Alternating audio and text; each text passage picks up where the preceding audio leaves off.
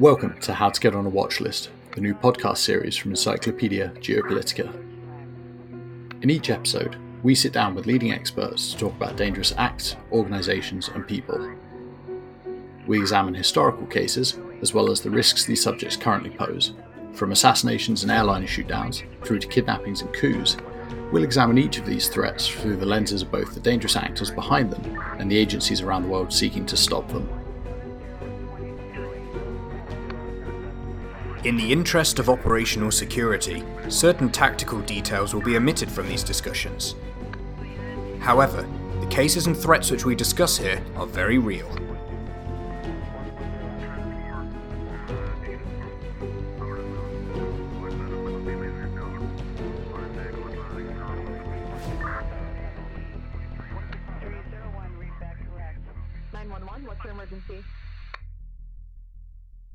I'm Lewis H. Besant, the founder and editor of Encyclopedia Geopolitica. I'm also a doctoral researcher at the University of Loughborough in the field of intelligence and espionage in the private sector. In my day job, I provide intelligence to corporate executives on complex geopolitical and security issues. And I'm Edwin Tran, a private sector intelligence analyst, and I do Middle East affairs at Encyclopedia Geopolitica.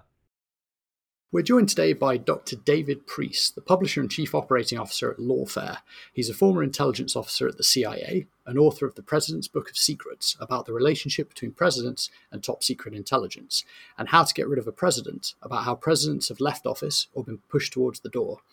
He currently teaches graduate seminars on intelligence and the presidency at George Mason University's Schar School of Policy and Government. Thank you very much for being here, David. It is a pleasure to be here and talk to you about this. Thanks for inviting me. So, you wrote How to Get Rid of a President in 2018. It's an absolutely fascinating book. What, what prompted you to write it? Well, thank you for that. Two things, really. One was I had just finished writing my first book, and it had just come out, and that was the aforementioned The President's Book of Secrets.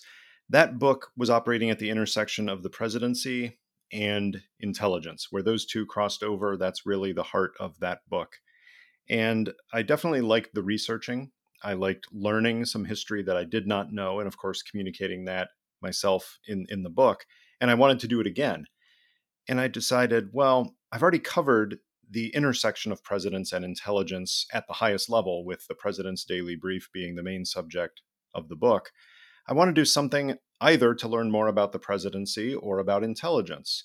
What can I write about on intelligence that is better than the President's Book of Secrets? And I scratched my head and nothing immediately came to mind. At the same time, I realized that the first book is largely about the modern presidents of the United States. I did not have the opportunity to dig back deep into American history because the institution of intelligence to US presidents is a relatively modern one. And I felt that I actually could learn a lot about the American presidents before Franklin Delano Roosevelt, which is really where the first book starts. At the same time, in the American political discourse, you'll remember this is 2016.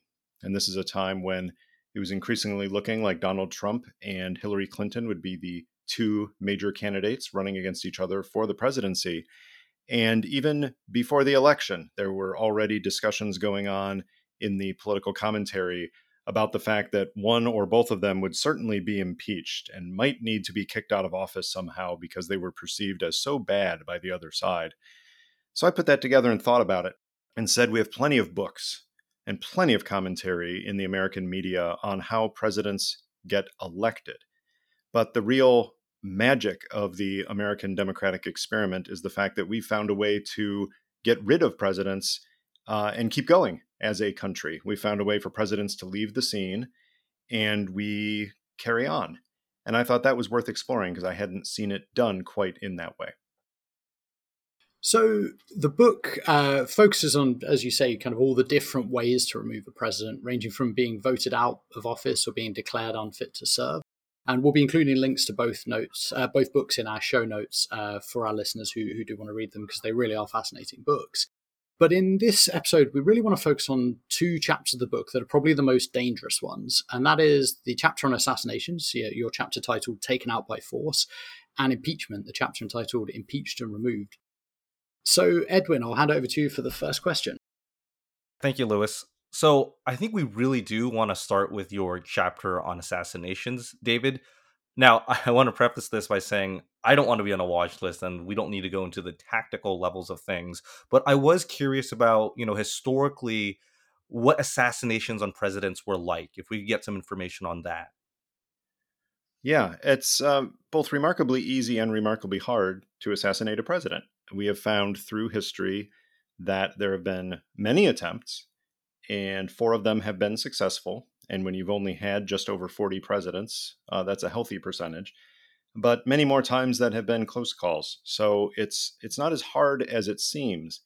And yet, in the modern period, it seems to have become much harder. Yes, technology may make it easier in some ways, but the advances in protection and the expansion of the physical circle that is always around the person of the president has made it more difficult. But the fundamental a- answer to the question, based on history of how does one go about assassinating a president, is a gun, because we've had four assassinations that did kill the president. That was Abraham Lincoln, James Garfield, William McKinley, and John Kennedy. And all four of them were done with a gun, three of them at very close range, and then one, John F. Kennedy, with a rifle uh, instead of a handgun. And then we've had some near misses. And the closest calls where presidents were very close to getting shot and killed, of course, were all by guns as well Andrew Jackson, Gerald Ford, Ronald Reagan. So, unfortunately, the answer is with so many guns in America and so much political violence rising, it looks like guns are a real part of the problem here, as in so much else. So, you know, you've mentioned that the you know the four cases of, of successful assassinations. Could you just talk to us through those cases a little bit, how they happened, and then I'm really also curious about those near misses. How how did they happen? How did they play out? Well, let's go chronologically, Lewis. Going back to the very beginning of the the Republic, um, there don't appear to have been any serious assassination attempts against what we would call the founding fathers, right? Those presidents in that first generation who took part in one way or another in the American Revolution and then held the presidency. This is Washington, Adams, Jefferson, uh, Monroe, the, these presidents. We did have a very near miss with Andrew Jackson, who was not of that generation, but in the, the next era. Back in those days, there was no personal protection of the president. The, the White House itself was a building where citizens could walk in, and sometimes there would be a policeman on duty, but it was more for the facility than for the person of the president. And presidents generally walked around the streets of Washington or got into a carriage, and there was no there was no Secret Service in the first place, but there certainly wasn't anything akin to the Secret Service for uh, most of the 19th century. So Andrew Jackson was on the steps of the U.S. Capitol, and as he was, I believe, going down the steps, he was accosted by a gentleman who walked towards him and at virtual point blank range uh, shot. And according to all the eyewitnesses and ear witnesses, the gun did have a shot. That is, uh, the gunpowder did explode, but for some reason it misfired and the bullet did not exit the chamber and hit the president, which it certainly would have within feet from him. The oddity there is not that that happened. Apparently, it was a humid day that can be a real problem for the, the type of weapon he had and the type of powder he had. The oddity was that he proceeded to pull out a second weapon and fire that at point blank range before the president and the people around him could react. And that one also misfired uh, remarkable coincidence. And they put the odds at this happening at ex- extremely low. But that's how Andrew Jackson survived the first dramatic assassination attempt of a U.S. president. Uh, Abraham Lincoln was the first president who was killed by an assassin, and there had been many attempts to harm Lincoln due to the, the great tension of the times. But the one that succeeded was the actual first conspiracy to kill a president. Uh, John Wilkes Booth and his co conspirators were seeking to take out Abraham Lincoln and other senior members of the government. And uh, Lincoln, of course, was fatally shot in the head at Ford's Theater in downtown Washington, D.C. About 20 years after that, a little less than 20 years, President James Garfield was killed. Um, he was killed by, he's often called a disgruntled office seeker, but that's a, that's overstating it a bit. Um, yes, he was a disgruntled office seeker, but it wasn't clear that he assassinated Garfield because he wanted a job and didn't get it. There were other signs of mental illness and clearly what would we we would now call stalking behavior of the president. In fact, before the assassination occurred, the same man had been following the president as he walked to the Secretary of State's house and appeared to have followed them at short distance, but for some reason did not pull the trigger, even though he had a, gun with him at the time. So instead, he waited until the president was going to the train station in Washington, D.C., and he shot him again at close range, just as with, with Lincoln. Um, in Garfield's case, he took quite a bit of time to die. He held on for a while, but medical practices were quite disappointing in those days. And it is often said that the doctors killed Garfield as much as the assassination itself did. We fast forward again about 20 years uh, to William McKinley, who was president of the United States at the turn of the century. And William McKinley was at an exposition in Buffalo, New York, I believe. And they actually were thinking about security in this case, unlike the other cases where security was not a primary concern.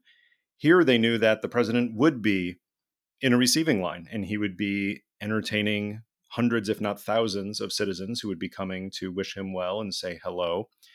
And they had screeners. They had people who were in the building who were watching people and making sure that nobody was a threat to the president.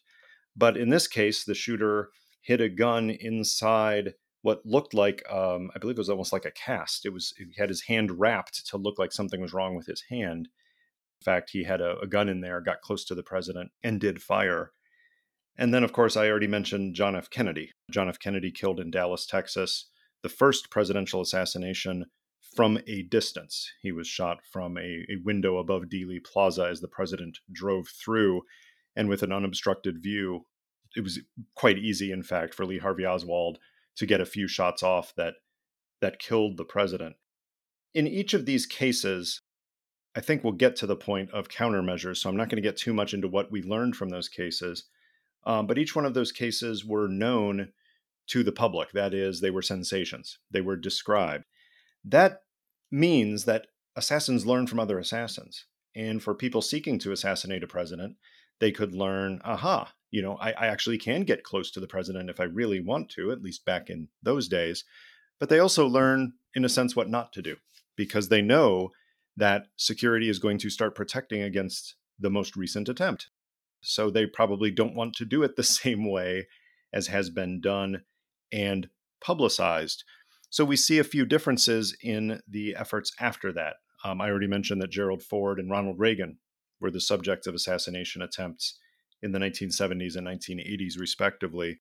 Gerald Ford, uh, Squeaky Fromme was her name, uh, who attempted to assassinate him, um, as well as another woman, uh, oddly, within a few weeks in California, two different attempts. But in those cases, they did not try to get up to the person of the president as the assassins of Lincoln and Garfield and McKinley did. Uh, they actually tried to shoot from a distance with a handgun, which of course reduces the accuracy dramatically. And in Reagan's case, he was exiting the Washington Hilton Hotel when the assassin, William Hinckley, got close enough to him that he could shoot him. He, again, was not within personal reach of the president. He was not standing next to him as if in a greeting line. Instead, he was back just a bit away from the door where the Secret Service had allowed people to be close to the president as he exited the building, close enough that in his case, he did get several shots off. He did succeed in killing, but he did not kill the president because Reagan was taken quickly to the hospital and it was close, but he did recover from his injuries and was not the victim of assassination. So I just want to revisit something you said there, and, and like you say, we'll, we'll discuss kind of countermeasures in the second half. But I'm really curious. You you know you mentioned a lack of security in the early days of the presidency, at least at least prior to the attempt on President McKinley. Is this something that made people nervous? Was there an awareness that this was a risk? You know, is this something that other states were were also kind of doing at the time or not doing? What was really shocking to me in looking at the history of this is how unconcerned most people were about the assassination of a president uh, or even the, the attempted assassination. And it's not that they didn't mourn. They did. When Lincoln was assassinated, when Garfield died, when McKinley died, there, there was national mourning. and people took that very seriously. But in terms of the government's reaction to it, uh, there certainly wasn't a governmental reaction generally to the Andrew Jackson attempt. It was just shrugged off as a random event. There wasn't any whole scale changes to protection around the president after Abraham Lincoln was shot. To me, that, that story of the first 100 years to 150 years of American history, uh, it's absolutely shocking with a modern mindset to look at the cavalier attitude that they had towards attempts on the president's life. In effect, they were gambling with future presidents' lives because they were not directly applying the lessons from the previous assassinations with the kind of rigor that you would expect now, which is probably why you had a period from 1865 to 1901, which is less than 40 years, when you had three different US presidents assassinated. So, I guess building on to that, I know you mentioned previously, you know, individuals like Garfield were killed by individuals. You mentioned like a disgruntled office seeker who displayed stalking behavior. So I kind of have two questions here. And the first being, are these generally the work of lone or unstable actors? And then the second question, which builds off of that, is that because it seems like back in those days it was so easy to conduct these types of operations, were there attempts linked to, you know, were these attacks linked to wider conspiracies or hostile states? Or did hostile states attempt to do this? Or was it really just these lone wolves and unstable actors? Yeah, that's it's it's a really insightful question because it gets to the differences in the way that societies treat political actors. It gets to issues in terms of the perception of leadership, not just in the United States but elsewhere. There have been assassinations of leaders throughout history.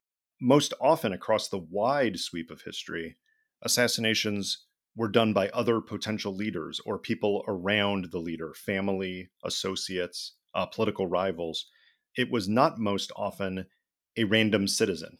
Uh, you don't hear too many cases. Just look at ancient Rome, where we do have hundreds upon hundreds of years of emperors, most but not all of whom we have some good history of. And we don't have a lot of cases of an average Roman citizen or an enslaved person assassinating a Roman emperor. But you have many cases of political rivals, Praetorian guards, others around the leader doing it. And that probably is most common across the widest sweep of history. In the modern era, in due, uh, in part due to the weaponry available, uh, but also due to the more popular attitudes of many leaders, being close to the people, going out to see the people perhaps more often than the average emperor did in days of yore, you do have more opportunity for these things to, to happen.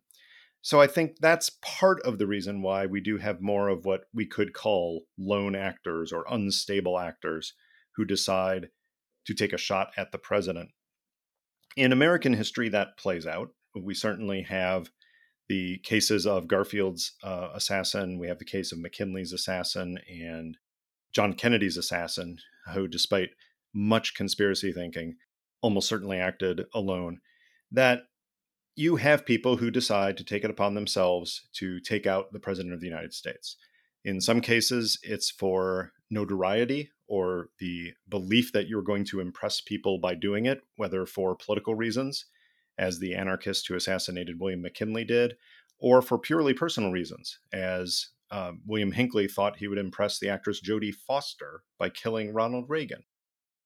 Very rarely do you have group activities the one exception in American history, uh, of course, that succeeded was the Lincoln assassination. Uh, and that was a conspiracy that John Wilkes Booth certainly led. The co conspirators were not successful in their attempts to assassinate others, although they did severe damage to William Seward. Uh, but the assassin who was supposed to go after the vice president, Andrew Johnson, didn't even have the courage to go through with the attempt. So that conspiracy failed. And that is instructive because when you're talking about a conspiracy to do almost anything, you always have to deal with the potential of defection. You have to deal with the issue of different skill sets and different levels of courage to go through with the act. So it reduces the success rate of any significant action when you make it into a conspiracy. In this case, it was quite, I don't want to say comical because lives are definitely at stake, But looking at the stories of the others that night, other than John Wilkes Booth, it was very interesting to see how what could have been a devastating blow to the entire top tier of the US executive branch ended up being quite dramatic with the assassination of Abraham Lincoln. I'm not minimizing that, but it could have been uh, much worse in many ways constitutionally for the United States and in terms of its its impact.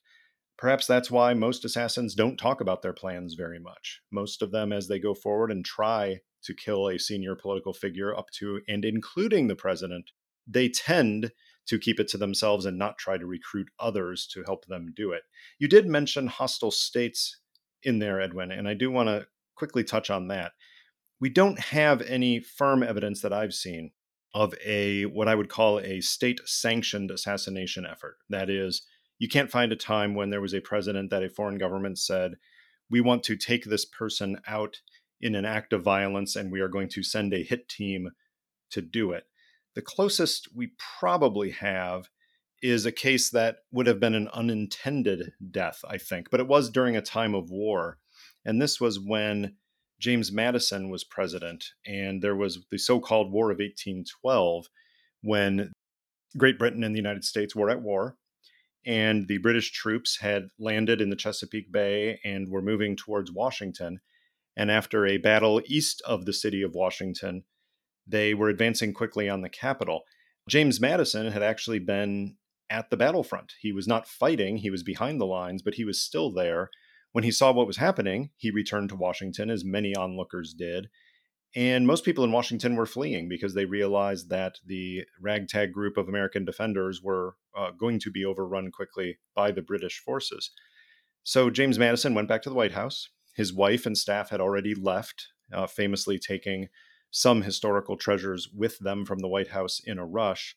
But Madison sat down, relaxed a few minutes from his swift horse ride back from the front, had a glass of wine, and then went off to the west just minutes or hours, it's unclear in the history, minutes or hours ahead of the advancing British forces who did proceed to burn the White House and other government buildings.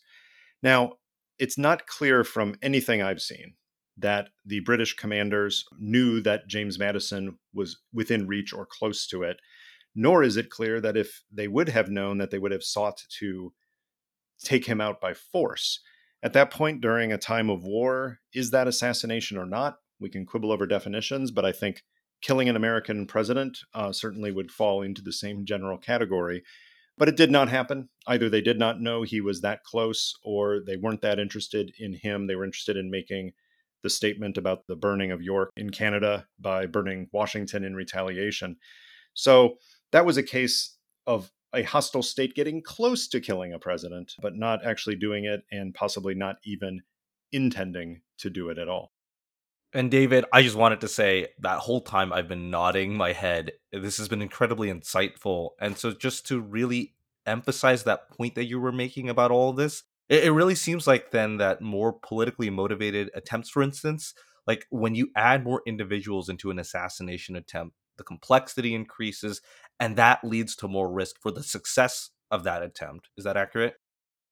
It certainly does. And I think there's a calculation in so many different individual and collective actions that the same thing holds. It's not just about assassinating presidents. I think it's about any kind of group project you do in school, up into um, various kinds of engineering and development, um, and certainly having to do with acts of violence like this, which is what is the benefit that comes from the different skills and the different attitudes of the people involved? That's that's a net positive versus the net negative of group dynamics that social psychologists have been studying for for many years.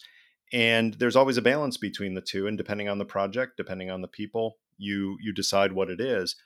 Most of the assassins or would-be assassins in american history that i've looked at who went after presidents didn't appear to have that much of a rational calculation about it. It was more of the idea of i feel the need to take this person out. I'm going to do it. I didn't find a lot of evidence that the assassins of Garfield and McKinley were actually sitting there doing a you know cost benefit analysis of trying to recruit others to their cause. My guess is it simply didn't occur to them because they were seized with the idea of doing it themselves. So we've spoken a lot here about assassinations, and uh, I'd, I'd, like to move on now to the, to your chapter on impeachment. But given that the focus of the show is on dangerous activities, let's approach it from the opposite angle. So I suppose my first question on this would be: Can a president cling on to power despite an impeachment and removal attempt?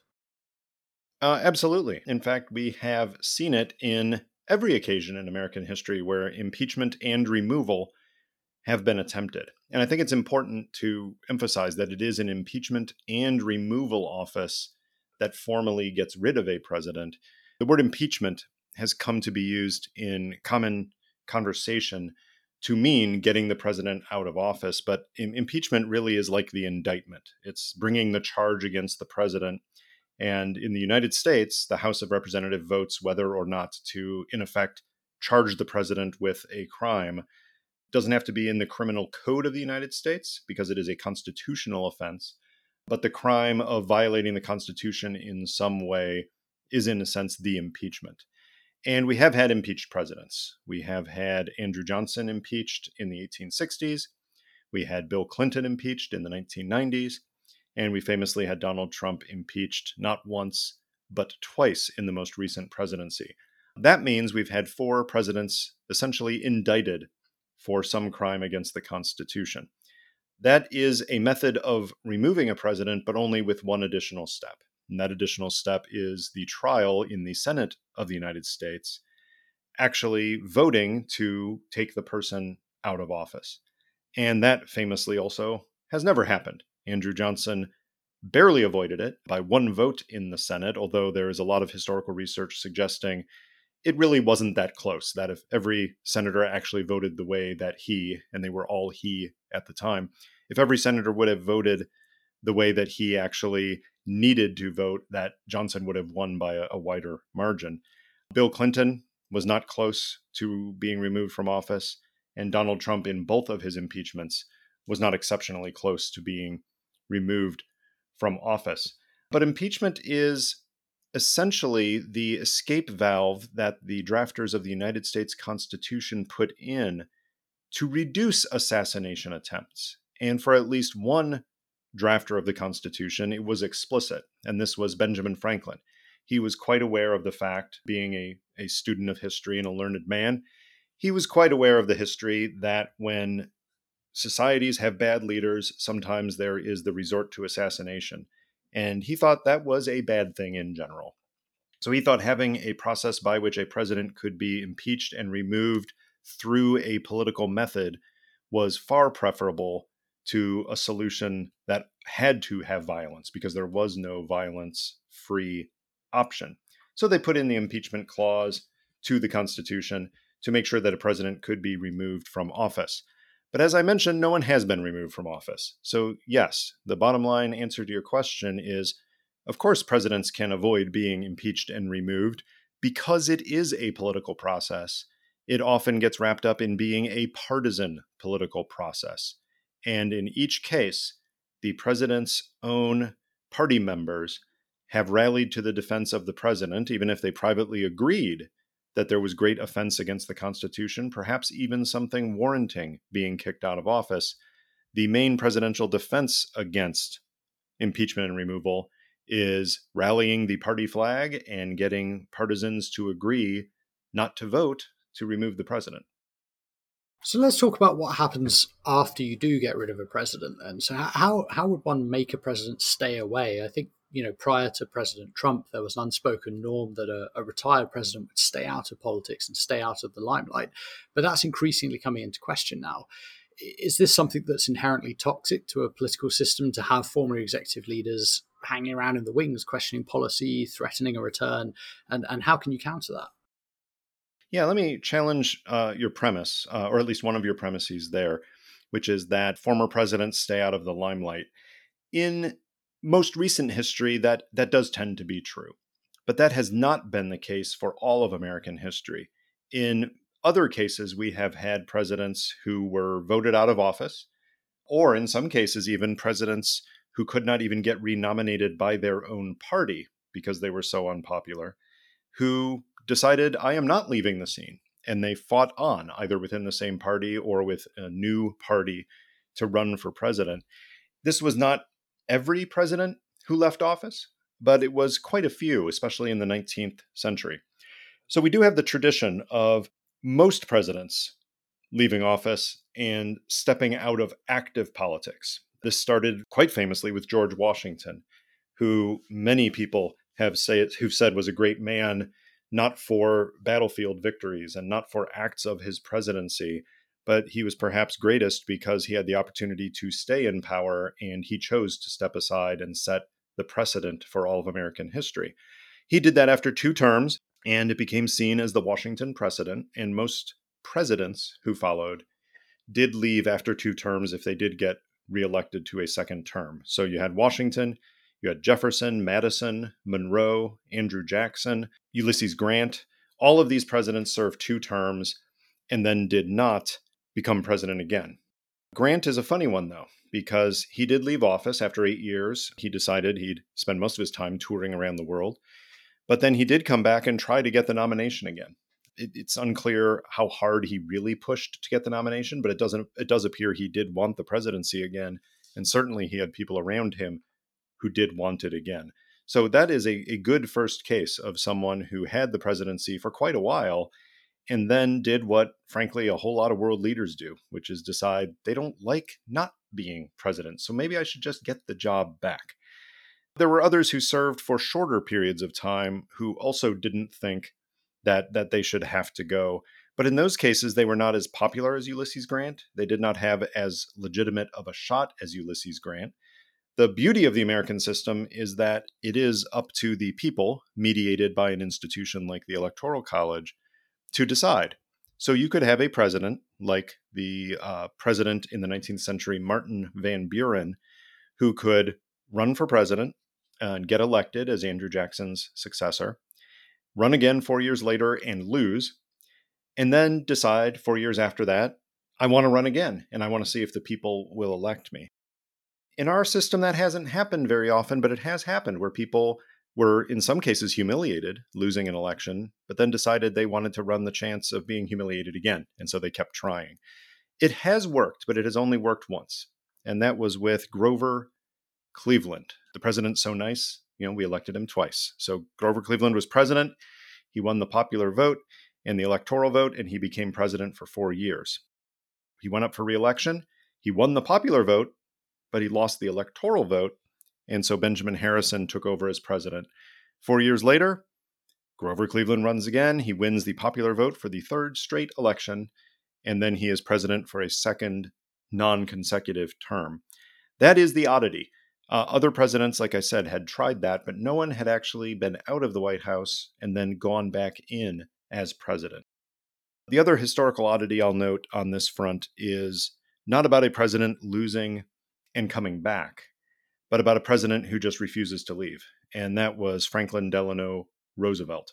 He formally broke the Washington precedent that Grant was essentially trying to break when in 1940 he ran for a third term and won. And then in the midst of the Second World War, he ran again in 1944 and won. He died during the fourth term, very early in the fourth term. So it's very unclear whether he would have run for a fifth term had he been alive. He died of natural causes. I suspect not. His reasoning for staying in office both in 1940 and 1944 was the world's in crisis and my steady hand is useful here.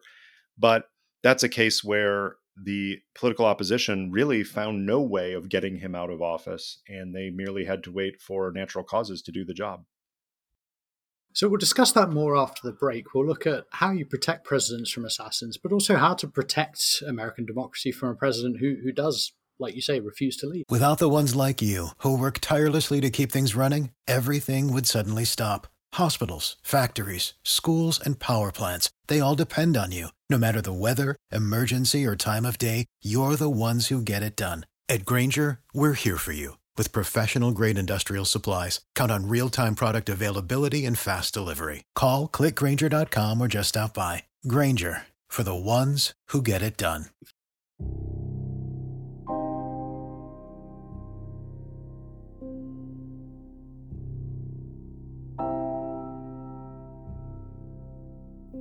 You have been listening to How to Get on a Watch List, the new podcast series from Encyclopedia Geopolitica.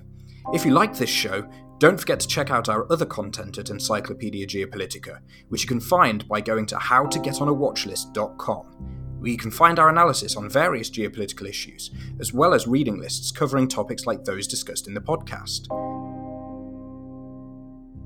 Please also consider subscribing to the podcast on your streaming platform of choice, as well as rating us 5 stars if you enjoyed the discussion.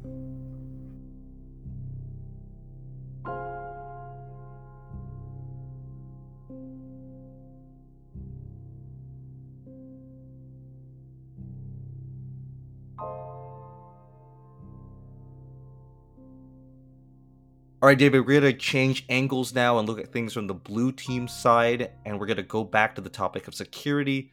And as you previously mentioned, you know, presidents have a more public facing nature, and that puts them a lot more risk. How then do you protect presidents when there are so many actors that want to target them? yeah, uh, if you ask the Secret Service about it, their answer would probably be, How do we do it? We do it very carefully uh, because there are so many threats. There are myriad ways in which bad actors can get at the president. The key to learn is that it's not like it was 150 years ago, the, the stories that I told earlier. Since the Secret Service took on protection of the president in the 20th century to any significant level, and then certainly with the advance in security that took place first in the Second World War around Franklin Delano Roosevelt, and then even more significantly after the assassination of John F. Kennedy, the Secret Service has expanded dramatically in terms of personnel, in terms of resources, in terms of technology, in terms of training, such that it is now a very very careful service with with its own problems. The Secret Service uh, seems to have a scandal every few years involving some aspect of its protection or its management, but in part, that's because they have expanded their protection duties so much. There is both an investigative side and a protective side to protecting the, the person of the president and other high level dignitaries. One way that you actually go about to protect a president when there are so many various actors that might wish to, to target them is by looking very carefully at past cases. And I recently had a long conversation for my podcast, Chatter, with Jonathan Wackrow, a former Spe- Secret Service special agent and detail leader who had done presidential protection. And we talked at some length about the training that they go through and the fact that the history that we just walked through, most Secret Service agents know as well because they've studied the actual movements, what was known about the assassins and potential assassins, what was known about the circles of protection around the president and their weak points, and each study is done with with a mind towards reducing those weak points in the future and finding countermeasures. So, yes, they actually looked at things like the Lincoln assassination, which seems like ancient history when it comes to modern technology. But for the Secret Service, it's a very real threat given that somebody could try to do the same thing to a president today. So, definitely true that they look at history and try to avoid the same mistakes twice. They also take advantage of great technology, and some of these means are secret, but there's a whole bunch of things ranging from video surveillance to motion detectors that allow the Secret Service to have increasingly protected circles around the president. And depending on how far out you want to expand those, those can go out for quite a physical distance when it comes to things like patrols or random checks, things of, of that sort. I think one of the biggest advances, however, has been only in recent years, relatively. I'm talking decades, not centuries, which is making sure that people who have close access to the president are not carrying weapons. And that's something that was not done early in the Republic's history, and such that somebody could walk right up to Andrew Jackson and put a gun to, to his chest. That could not happen now because there are searches done of people approaching the president, magnetometers often present any event where the president is going to be, you can't just walk in with a weapon. It's not going to happen. This came up recently with some testimony to the January 6th committee when it was found that, yes, they were putting people through magnetometers to get close to the president on January 6th when he was speaking. And the president was aware of it and basically was saying, no, I want the crowd to be bigger. So let's just let them through the magnetometers, which it appears the Secret Service did not do. They were more concerned with protecting the president. So there are many means of protecting a president. I've talked a lot about the protection side. The investigation side, however, is probably where the biggest growth has been. The Secret Service will investigate any serious threat made to the president. They will do a number of interviews. When the president is traveling, they will know who in that area has previously threatened the president, and they will keep tabs on them to see what's going on. That's really evolved in a way that I'm guessing 100 years ago, people around the president could not have even envisioned. It's a very robust effort to investigate people who could harm the president, but also to investigate the the means, the, the methods by which someone could attack the president and to mitigate against those even if they don't know of a person trying to use those means. So I'm really interested by this idea of you know the, the days of a, a president wandering unaccompanied through Washington being over. Um, you know one of the increases of technology, uh, thinking about it is you know armored vehicles, the ability for the president's movements around Washington to be protected. But how does the Secret Service draw lines with its agents over the roles of having to, to say no to a president over security concerns? You know, you mentioned Trump allowing people through the magnetometers. Is there a hard and fast rule around this process, or is it individual agent discretion? I think it's somewhere between the two, honestly. Is there a hard and fast rule? No, because every situation is going to be different, and they want the protective detail to have some flexibility to protect the president and not be bound to a rule that's either too lenient or too strict. On the other hand, it is not just left to each person on the detail to decide what they're going to do in each moment. They're carefully choreographed movements. They know exactly what the other members of the team are doing, where they're supposed to be, literally which way they're facing and where their feet are going to be so that they can move at a moment's notice. That is all due to their standard operating procedures that are born of blood, as John Wackrow put it. Telling a president no is a hard thing to do for anybody. Uh, politically, that's often difficult. But when it comes to the protective detail, it's often very difficult because the president is saying, I want to go to this place to campaign, to take my children somewhere. I just want to go for a walk around the White House, as Harry Truman used to do, and even Bill Clinton used to go out jogging. And the Secret Service wants to find a way to say yes. They want to find a way that the president can both do what the president wants to do and remain safe. If it comes down to an actual crisis situation, there is no legal requirement for the Secret Service to do what the president says to do. They are not sworn to obey every whim of the president. They are sworn to protect and defend the US Constitution, and their particular role in that is to serve as protection for the president. Well, if they're trying to protect the presidency, and they're trying to protect protect the role of the presidency within the constitutional order. And they have a president who is deliberately putting themselves uh, in harm's way. Their duty is to the former, not to the latter. Again, the January 6th committee received evidence that the president insisted on his detail driving him to the Capitol building on January 6th as the crowd was nearing the Capitol and presumably attacking the Capitol. And the Secret Service detail uh, declined to do so. So that's a case of telling the president, no, we're not going to do that. Maybe they used the words, no, we're not going to do that. Or maybe they just drove back to the White House and uh, ignored the request. Either way, the president knew he wasn't going to the Capitol and reportedly got upset at them. But that's one of the occupational hazards of being a Secret Service agent is you have to run the risk of the president being mad at you. That might be mad because you're on the advance team and when they're going to travel somewhere they want to have a movement that is unsafe and you have to talk them out of it. And they get angry because they really do want to visit this location. It can be a case where it's, I want to go to the Capitol building while there's a riot going on. And they say, no, we're not.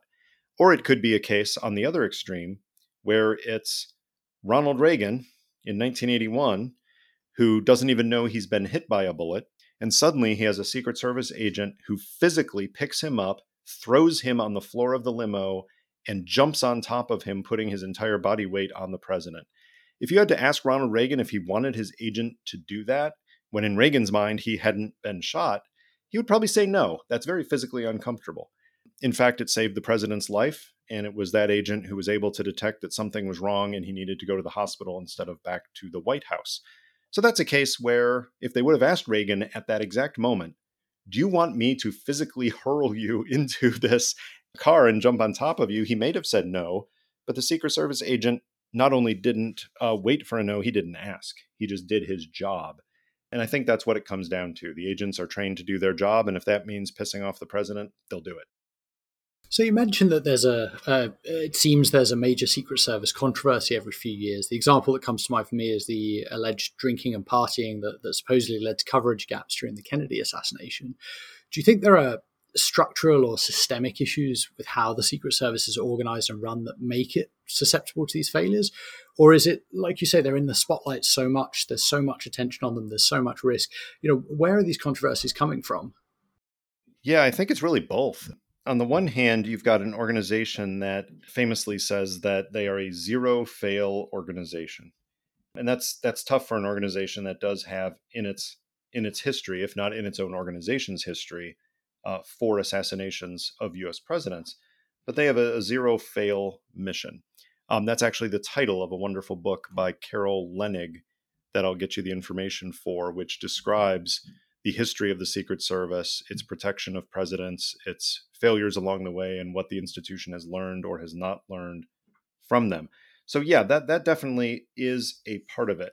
Now, I would venture to say that if you took a similarly sized part of the Department of Agriculture in the United States, or the Department of Interior, or the Department of Energy, and you did a random sampling and found out how many people had been partying or drinking on the job or had some other personnel scandal, that there probably would be similar cases in other institutions of, of like numbers.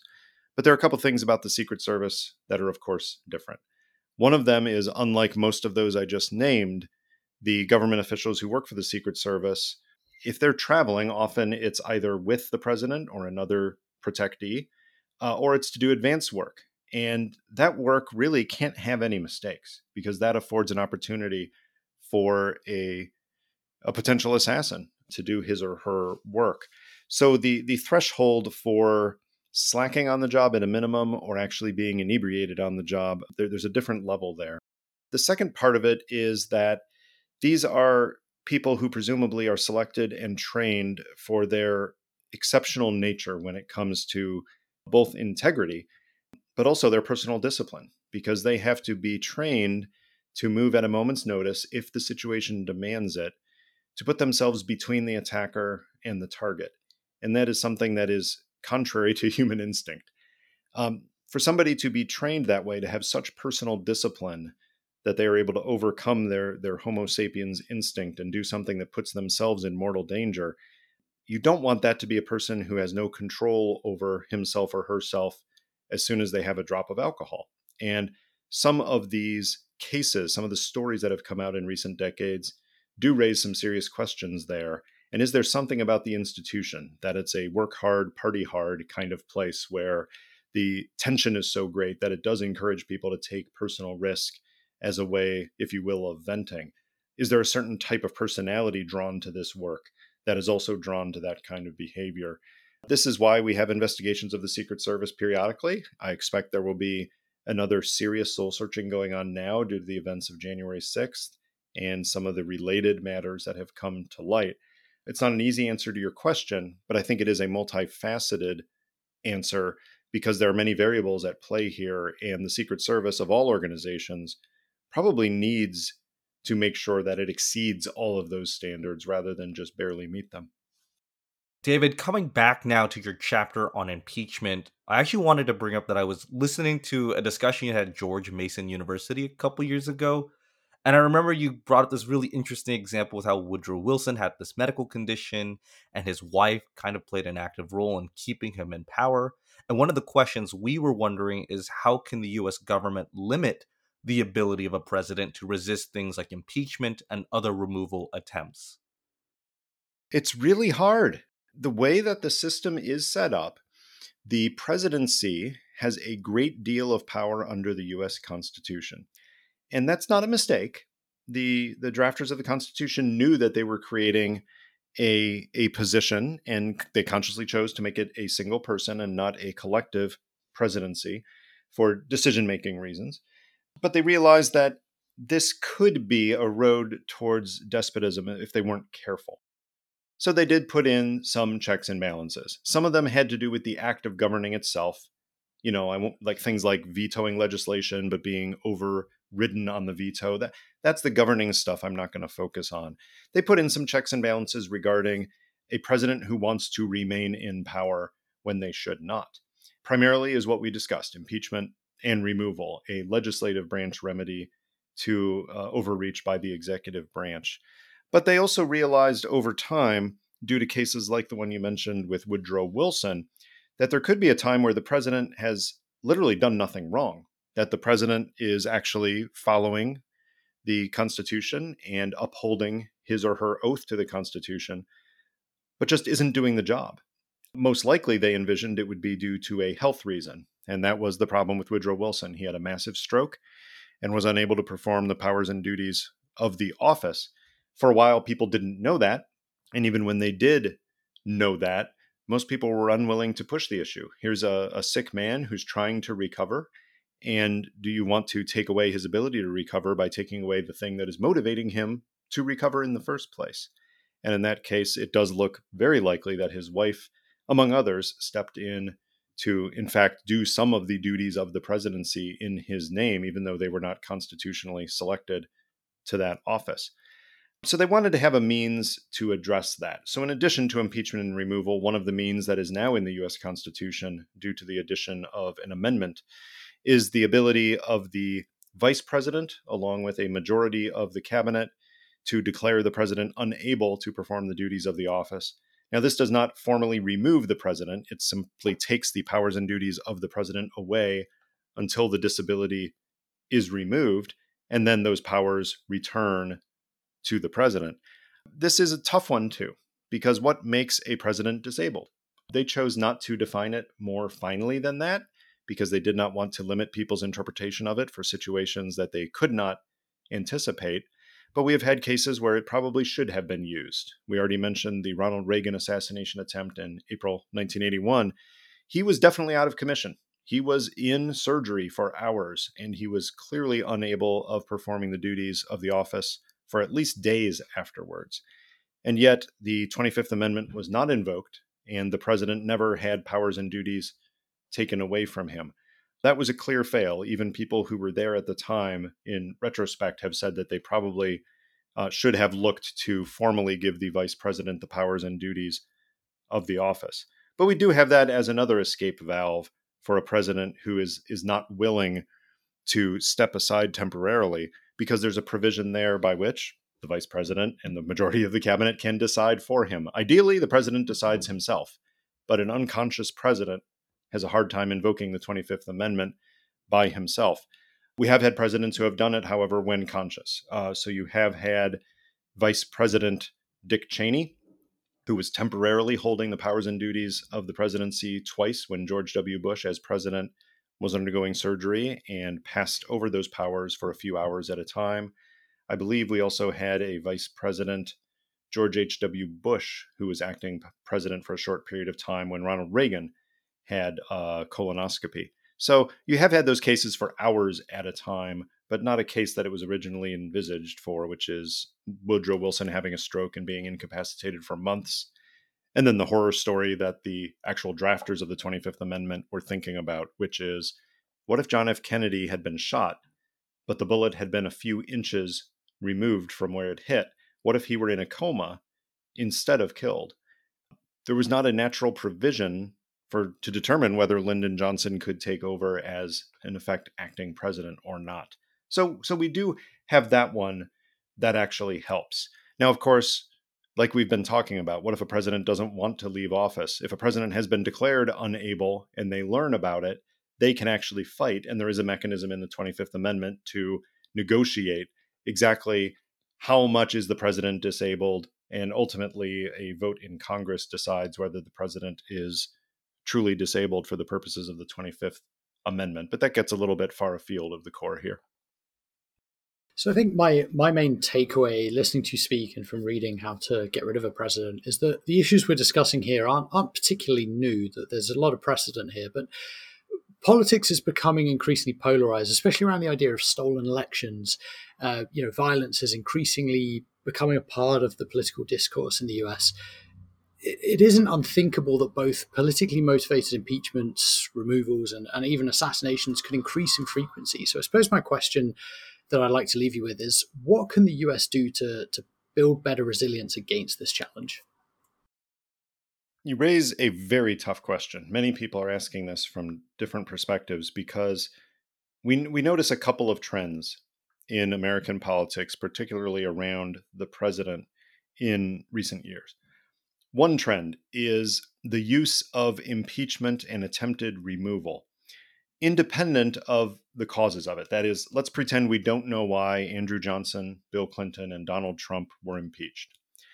But the fact is, you had the presidency effectively taking place in the late 18th century, and you only had one impeachment of a president between George Washington and Bill Clinton. So you went about 200 years with one impeachment of a president. And there were some other minor attempts to bring up impeachment charges, but none of them ever reached a vote in the full House of Representatives. The closest was Richard Nixon, who was moving towards an impeachment vote, but he resigned before the impeachment could take place. Um, I actually consider that a successful use of the impeachment power because I think he would have been impeached and probably removed had that gone forward. So the impeachment process did work. It didn't actually come to a final vote, but it did compel the president to, to leave office. But for the actual formal impeachment process and a trial in the Senate, it happened once in 200 years of the American presidency. And then you go from the late 1990s to today in a period of about 25 years. And you've had three impeachments and three Senate trials of the president. That starts to look like a trend. That starts to look like this is something that is being used more often. Now, one can come up with many reasons for that. One reason for that is that presidents are behaving more poorly than they had before, and they're actually violating their oaths of office more, and they're committing crimes against the Constitution more, and they need to be held to account more. That is a possibility. That's why the actual charges do matter.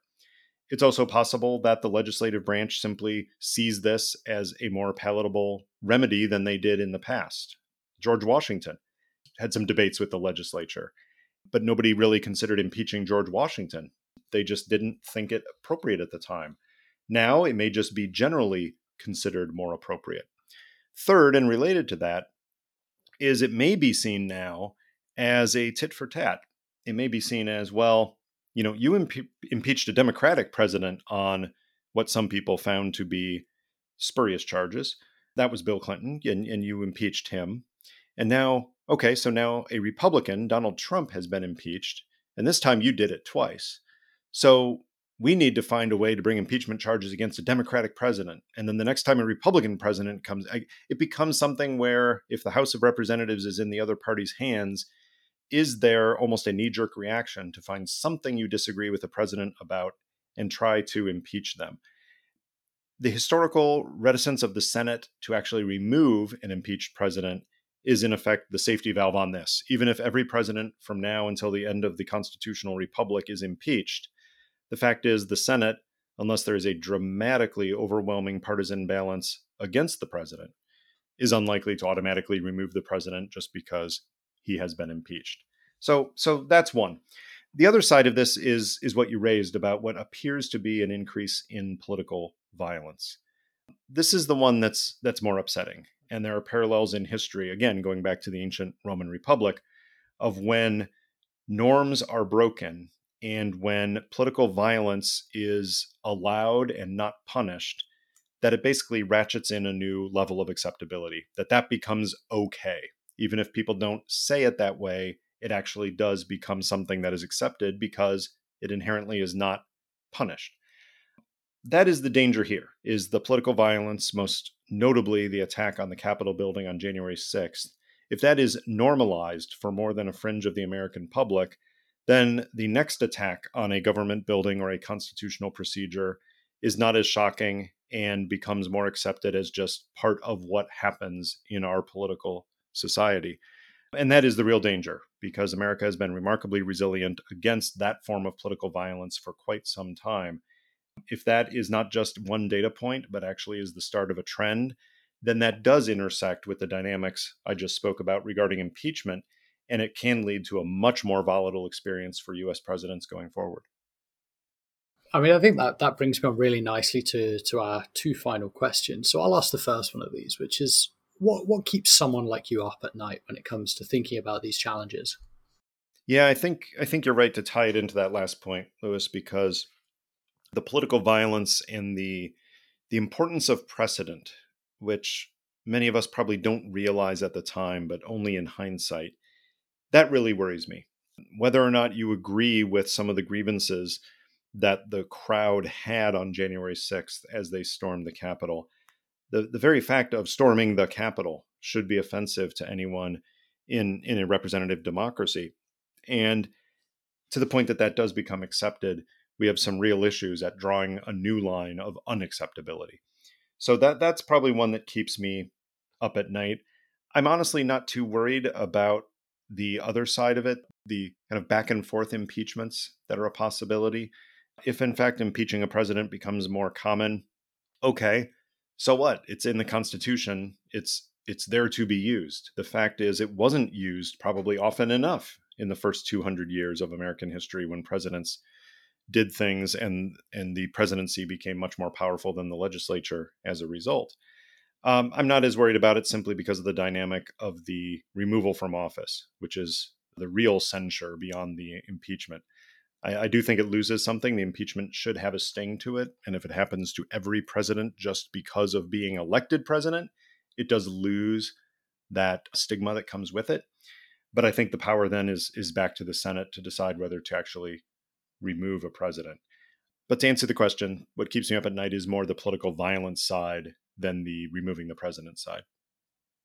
And then, David, on kind of an opposite end, what questions should we be asking you, or actually, what single question should we be asking you about this topic? Yeah, that's interesting. I know the questions you you shouldn't be asking, uh, and and you haven't, which is, you know, should we assassinate presidents? Um, the the answer there is so clearly no. I hate to even feel like I have to say it, but given the the rise in political violence, um, I, th- I think it is necessary to put on the record that we have constitutional means for removing the president to to avoid that.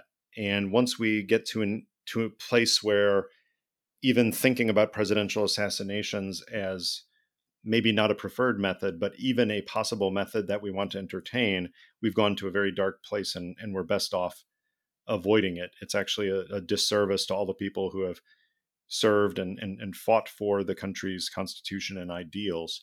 So I'm glad the question isn't should we remove presidents by force more often? The answer is no. We have plenty of ways to remove them, including some we've talked about here today, like impeachment. We have plenty of means to at least politically remove someone from the levers of power, if not actually remove them from office. I think one of the more interesting questions around this this whole idea is is is the tension about removing a president due to the fact that we really do need to recalibrate how much power the presidency has. Is the importance of knowing how to remove a president affected by the fact that for many decades now we've had what has been called an imperial presidency? That is a dangerous adjective in a representative democracy, imperial. And that's certainly not the way that the presidency was first established. And I think the founders would be astounded at the absolute power that the president appears to have in some areas having to do with with policymaking and governance. So yeah, maybe all of this reflection on ways of removing presidents and the fact that some people want to do so by force, which is always wrong, and some people want to do so by constitutional methods, which is always right in terms of the preferred method to do it, even if the reason for it is not valid. Uh, maybe that's that is the wrong question. Maybe the question is, should there actually be a recalibration of the power between the branches of government in the United States, such that we don't have to worry about an overpowered president who is able to do so much harm so quickly? It re- would require a whole lot of re envisioning the role of Congress, not delegating as much to administrative uh, bureaucracies in the executive branch, but taking more of a hands on role with much greater staff and resources devoted to Congress itself. So that's a huge question that even most political scientists do not dare to raise. But that is really the fundamental question behind all of this if you're talking about the importance of the presidency in the system itself.